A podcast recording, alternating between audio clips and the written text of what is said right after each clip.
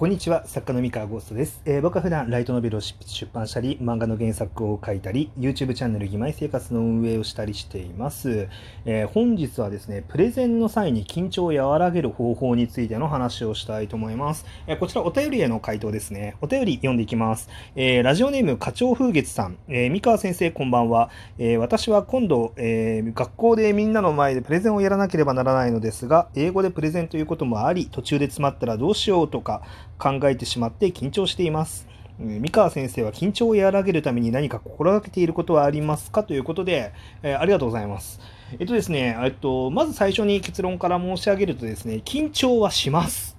はい。あの、プレゼンの場だったりとか、まあ、そういうかしこまった場ですよね。で何かしらこういい結果を残さなきゃいけないっていうところに、えー、立ち向かう時にはですね、まあ、人は基本緊張はしますでこれはもう仕方のないことなのでえ、っとですねまその現場で緊張してもなおまあまあまあまあいい感じになるようにあの心がけてることってのは僕はあってですねえっとね僕はプレゼンの時とかにあのそのですねその緊張してるっていうこととかはもう素直に言っちゃっていいと僕は思ってるんですね。あの、まあ、例えばその英語でのプレゼンっていう話なので、まあ、英語で、まあ、今その自分はちょっと今とても緊張していますが、みたいな感じでちょっとハードルを下げると言いますか、うん、まあ、そのやり方をやったらめちゃめちゃうまくいきますってお約束はちょっとできないんですけれども、え、ー、と、例えばですね、まあ、その、学校の採点というか、あれですよね、その点数をつけるプレゼンとかだと、あの、全部よどみなく言えてるとか、あの、なんでしょうね、うん、とかももしかしたら評価されるかもしれないんですけれども、実社会においてはですね、まあ、内容がちゃんとしていればですね、緊張文ぐらいはね、差し引いて聞いてもらえると思います、基本的には。あの、まあ、自信なさげにやってたら、それはちょっとマイナスだと思うんですけれども、えっと、まあ、ちょっと今、あの、ちょっと緊張してる、してて、ちょっとごめんなさいみたいな感じで、ちょっとハードルを下げて、で、なんか、例えばその緊張してるっていうのを、あの、素直に言うときにですね、あの、ちょっとおどおどした感じで言うんじゃなくて、その今緊張してますっていうのを何か人笑いにじゃないけれども、まあ、少しユーモアを若干交えてみるとかして、まあ、少しだけこう心のハードルを下げたり場を和らげたりとかしてその自分の緊張はしたまんま場を和らげるっていう形ですね。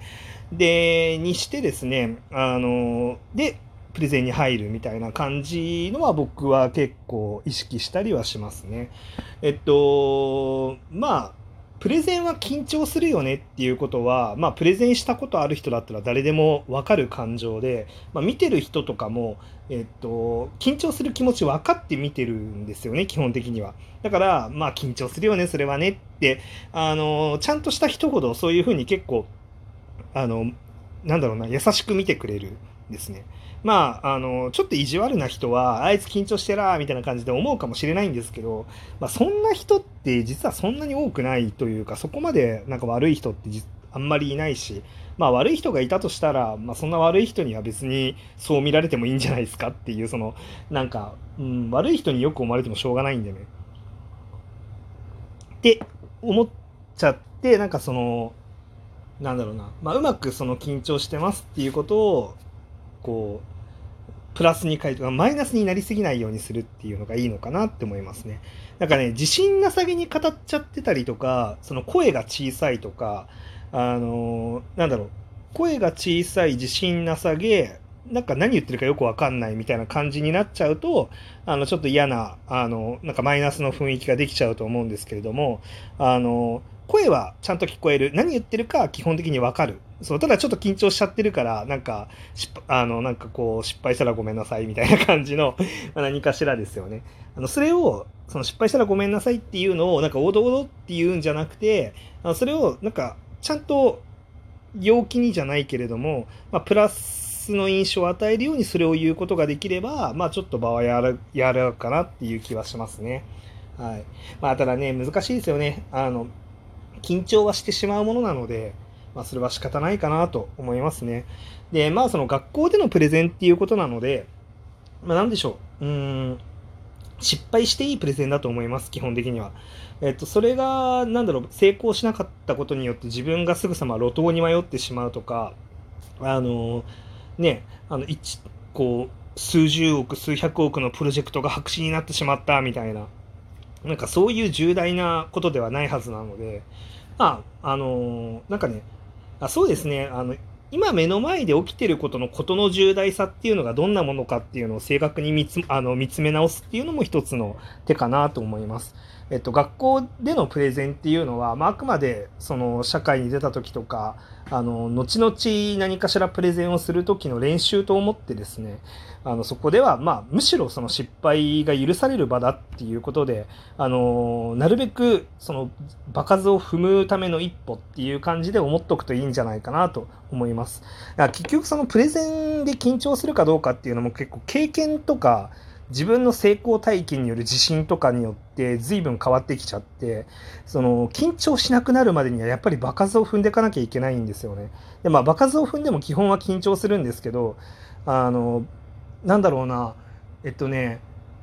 難しいのがその緊張するってことは自分にとってちょっとだけ難しいことにチャレンジしてる時なんですよ。えっと、自分があの難しいことにチャレンジしない時って緊張しないんですよね。あのまあ、例えばなんですけどあのめちゃめちゃ自分が経験したことのない辛さの激辛ラーメンを今から食べますっていう時にはちょっと緊張すると思うんですよ。どんな味なんだろうみたいな感じで。だけど、まあ、今まで自分が100回食ったことある味噌ラーメンを食べる時に緊張はしないと思うんですよね。まあ、例えがなんかね、ちょっとしょうもない例えで申し訳ないんですけれども、そんな感じでですね、あの緊張するってことは今からチャレンジすることっていうのが自分にとってちょっとだけ難しいことであるっていうあのことなんで、まあ、これをね、あの乗り越えられたら自分は一段階成長できるでしょうし、あのまあ仕方のないことですよね。で、緊張しなくなるためには、自分にとってあの未知の挑戦とか難しいことに挑戦しているわけじゃない状態に自分を持っていかないと緊張しないっていう状態には持っていけないんですよね。なのでその例えばその僕なんかはもうそうだなその企画書プロットとかを書いて、えー、編集さんに見せるっていう工程はもうほとんど緊張しないんですよ。でなんでかっていうと、まあ、今の僕はどういう企画が通るのか通らないのかっていうのはなんとなく自分でも分かるしあの通った時はこうすればいいし通らなかった時はこうすればいいっていうあの次の一手みたいなのも全部基本的には今までの経験をもとに自分の中にストックされてるんですね。なのでじゃあ一人の編集さんにこのあのお話の種というかその作品を送ってみました反応が悪かったあの反応がいいのかな悪いのかなどっちだろうっていう緊張をしないんですよね。あのそれはその悪かった時はこうやればいいっていうふうに自分の中でもあの経験済みのことだからあの緊張しないんですよね。でも一方で例えばその僕はその友達の妹が俺にだけ有罪で、まあ、初アニメ化なわけなんですけれども僕はその自分の作品がアニメになったことはないので、まあ、きっとそのアニメが放送されますっていう時にはめちゃめちゃ緊張するでしょうしあの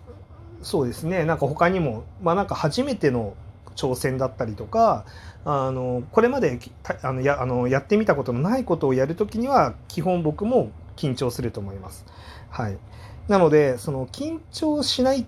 ていう状態に持っていくためには本当に場数を踏むしかないのでまずその学校でのプレゼンっていうのはその場数を踏むための場だって思って、まあ、緊張はすると思うんですけどあの緊なんだろうなうんまあとにかく経験してみるっていう。でそうすれば2回目3回目とかやあの重ねていくうちにどんどん緊張しなくなっていくと思うしでまああの学校のプレゼンであれば、まあ、失敗したところでですねあの、まあ、ちょっとあの学校での評価がちょっと落ちちゃうかもしれないけれどもでも言うてその難しいことに挑戦してるんで、まあ、それができなかったからといって何を恥じることがあろうかっていうことですよ。うん、あの難しいことはみんな失敗しますので。あれですよ、まあ、今、あの野球のメジャーリーグで大谷翔平選手がめちゃめちゃ活躍してますけど、ホームランたくさん打ってますけど、やっぱりホームランが打てない日だってあったりするわけですよ。あのヒット打てない日だってあるし、ピッチャーとして投げた時にあの敵に打たれてしまうこともあるし、うん、あの失敗することもある。でもそれはメジャーリーグでホームランを打つなんて難しいことだから、難しいことに挑戦してるんだったらそれは失敗することもあるよねっていう、まあそういうことです。はい。というわけで、えっと、まあ、まとめますと、なんかいろいろね、話をしてしまって、とっちゃらかってしまったので、もう一回まとめ直すとですね、あの、まあ、基本緊張はしてしまいますと。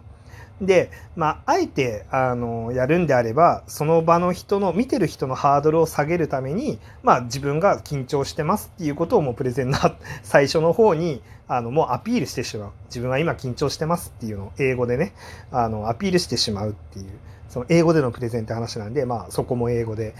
あの言ってしまって、その場をちょっと和らげるとか、ハードルを下げるっていうのをやるか、まあ、あるいは、まあ、それをやってもいいし、まあ、別にやんなくてもいいんでいいいいです。あの、緊張して失敗しちゃっても、なんでしょう、その、致命的な失敗にはならないので、あの、なんだろうな、まあ、気にしすぎないでやると。で、まあ、緊張しなくなるためにはとにかく場数を踏んで自分にとって未知の挑戦っていう状態にしないよしなければあの緊張はしなくなりますのであのもうとにかくプレゼンの機会をどんどん増やしてプレゼンをたくさんやるともうこれでしか緊張しなくなる方法はないですっていう、まあ、そういうお話ですね。はいっていう感じで、まあ、参考になったかわかんないですけど、まあ、あとごめんなさいね、これお便りくれた日、あのね、くれた日から、あの、即座にこの放送を出せてるわけではないと思うので、あの、課長風月さんのプレゼンの日に間に合ったんだったらいいですけど、間に合ってなかったらごめんなさいね。はい。というわけで、まあ、こんな感じでお便りに答えたりもしてますので、皆さんもよろしかったら、えー、遠慮なくお便りコーナーに、お便りコーナーっていうんですかね、まあ、あの、ラジオトークのお便り機能とかに、えー、メッセージを投げてくれると嬉しいです。はい。というわけで、今日の話は以上です。それでは。